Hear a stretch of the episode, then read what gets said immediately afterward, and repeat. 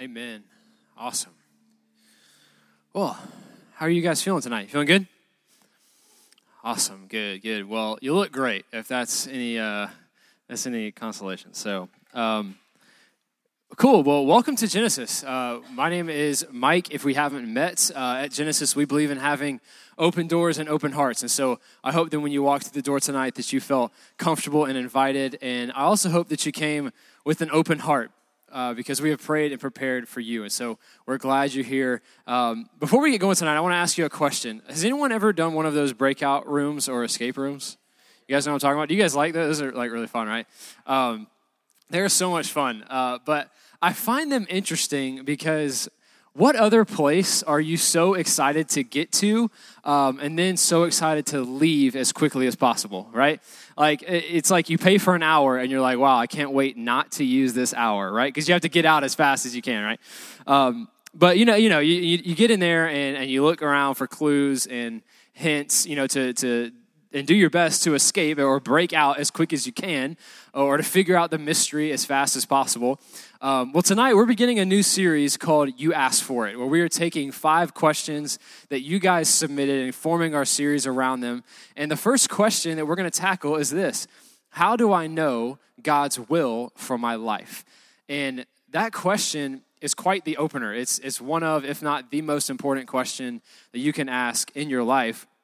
And it can take many forms. You know, how do I know God's will for my life? How do I know if I'm in God's will? How do I know if this or that is in God's will? And so it can be a question that's hard to navigate. But one thing I do want to make clear is that the will of God is not an escape room or a, or a breakout room where you have to look around for clues. The will of God isn't lost. The, the, uh, it's, the will of God is not a secret. And, and it may even be more simple than you think. You know, a lot of times we, we treat the will of God like it's buried treasure, right? And we, we think we need a map with an X on it, you know, to, to find it. But that's not the case. And so if all you hear is that tonight, take a deep breath, all right? Take a deep breath. God is not waiting on you to crack some code on what his will for your life is.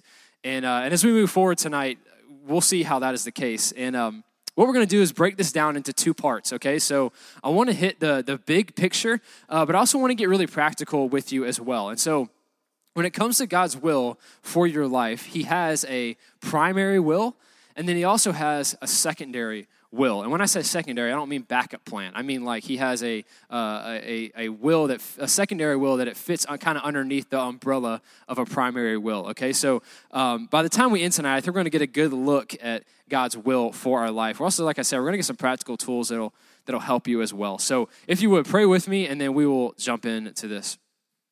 God, I thank you so much for uh, this time together. God, I thank you for a great opportunity to worship you and now, God, to hear from your word. And so, God, I pray that you would speak uh, to us tonight, speak to us clearly. And uh, God, I pray that you would have your way here tonight and then we'd be closer to you on the way out than we were coming in. In Jesus' name, we all said together, Amen. Awesome. So, at the heart of asking the question of what is God's will for my life, we can see a glimpse of something positive, right? If you are asking that question, it shows that to you, to some degree, desire what God has planned for you, which is a great place to start, okay? So, with that in mind, uh, if you would turn to Luke chapter 9, Luke chapter 9, and while you were turning to Luke 9, Jesus uh, has, I'm going to give you some context. Jesus has been doing what I call the three P's. He's been preaching, prophesying, and performing miracles. And starting in verse 23, Jesus makes a strong statement that will help us see his primary will for our life. And you may have heard these verses many times before, but, but don't tune them out tonight just because they're familiar, because I believe Jesus what Jesus says here is going to help us a lot in answering our question for tonight. So this is Luke 9, 23 to 27. This is what it says. And he said to all, Jesus said to all, If anyone would come after me, let him deny himself and take up his cross daily and follow me. For whoever would save his life will lose it, but whoever loses his life for my sake will save it. For what does it profit a man if he gains the whole world and loses or forfeits himself? For whoever is ashamed of me and of my words, of him will the Son of Man be ashamed when he comes in his glory and the glory of the Father and of the holy angels. But I tell you truly, there are some standing here who will not taste death until they see the kingdom of God. I want to read the first two verses one more time. And he said to all, If anyone would come after me, let him deny himself and take up his cross daily and follow me. For whoever would save his life will lose it, but whoever loses his life for my sake will save it. And so Jesus starts here and he says, If anyone would come after me, okay? So, in other words, if anyone wants to follow me, if anyone wants to be part of what I am doing, if anyone wants to see how I operate, if anyone wants to know my will, like I said a minute ago, asking the question of what is God's will for my life shows a desire for God's will. And that is a good thing. And so Jesus says, if anyone would come after me, if anyone wants to know my will, then let him deny himself and take up his cross. Okay, so if I want to follow Jesus, if I want to know his will, then I have to first get past myself. I have to first get past myself. I have to die to my own agenda. I have to die to my own desires. I have to take up my cross. And when Jesus, uh, when saying this, he, he, hasn't, he hasn't died on the cross yet. And so, uh, the, so, but to the people that he was talking to, they were familiar with crosses. Uh, a cross was a symbol of death. It was a way of execution. And it's, you know, it's the same as an electric chair or a euthanasia needle today. And so Jesus is plainly saying here if you want to come after me, if you want to know my will, if you desire my will, then you have to die to yourself. You have to stop living for your glory, start living for mine. And so we can see how this, this picture of a primary will starts to make sense here, right? God's primary will for your life is to glorify Him. God's primary will for your life is to glorify him. It's to live for live for him and not for yourself. It's to submit to his ways. It's to pick up your cross and die to yourself in order to glorify him in all that you do. Like I said, that is a big umbrella. That is a that is a broad scope, right? But even in that, before we go any further, we can find a strong filter to run our life through. Right? These are good questions to ask yourself. Am I doing anything that isn't glorifying God? Is every part of my life surrendered to Him? Am I serving myself over Him? Those are, those are good questions to always be asking yourself.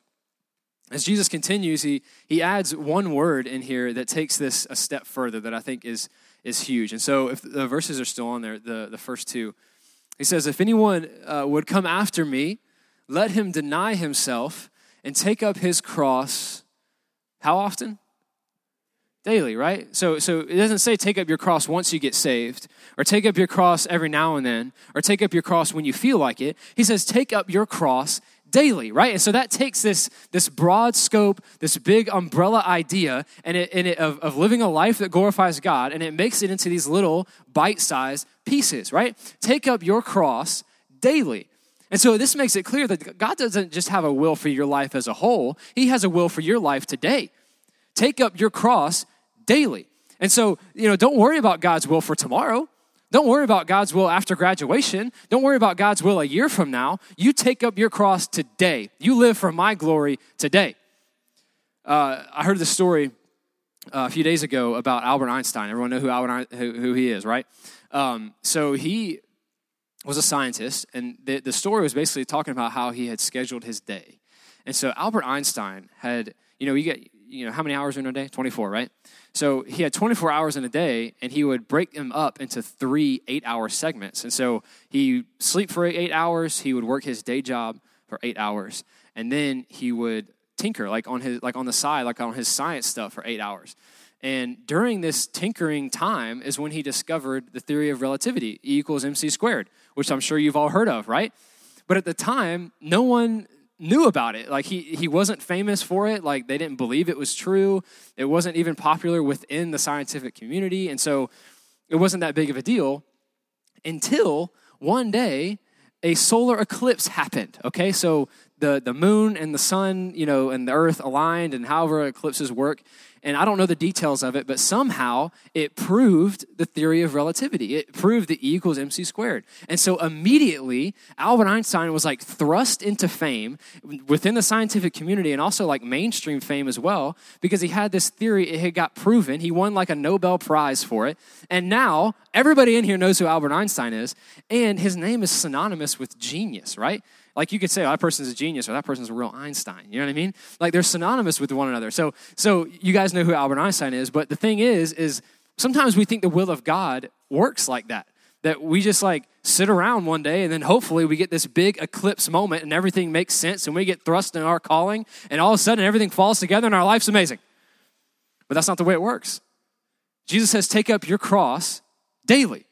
And making an effort to live for the glory of God today is a lot more manageable than trying to figure out how you're going to live for God's glory for a lifetime. How you're going to do so for a lifetime. You know, if you made a decision every single day that you're going to live for God's glory over your own that day, then you would find yourself right in the middle of God's will. As Jesus continues, he says, For whoever would save his life will lose it. So take up your cross and follow me. For whoever would save his life will lose it, but whoever loses his life for my sake will find it. And this is where this gets really interesting for me because this was something that really clicked with me for the first time when I was writing this message this past week. And, you know, I feel like a lot of times when we say, I want to know God's will for my life, or, you know, I, I want to know God's will, a lot of times wanting to find God's will equates to wanting to discover your life right? It's, it's, it's wanting to see if you have what it takes. It's wanting to see how you fit best within the world. It's wanting to see how everything's going to work out. But as we see here, it's not really about discovering your life, it's about losing your life. It's not about how much you can increase, but about how much you can decrease. It's about that, that daily action of laying down your life, taking up your cross, living for, your, for the glory of God and not your own, right? Like we've been saying. And so, if we know that God's will is for, for Him to be glorified, and we know that, that He is in control of every aspect of creation, and that He has good plans and purposes for, you know, to redeem and restore man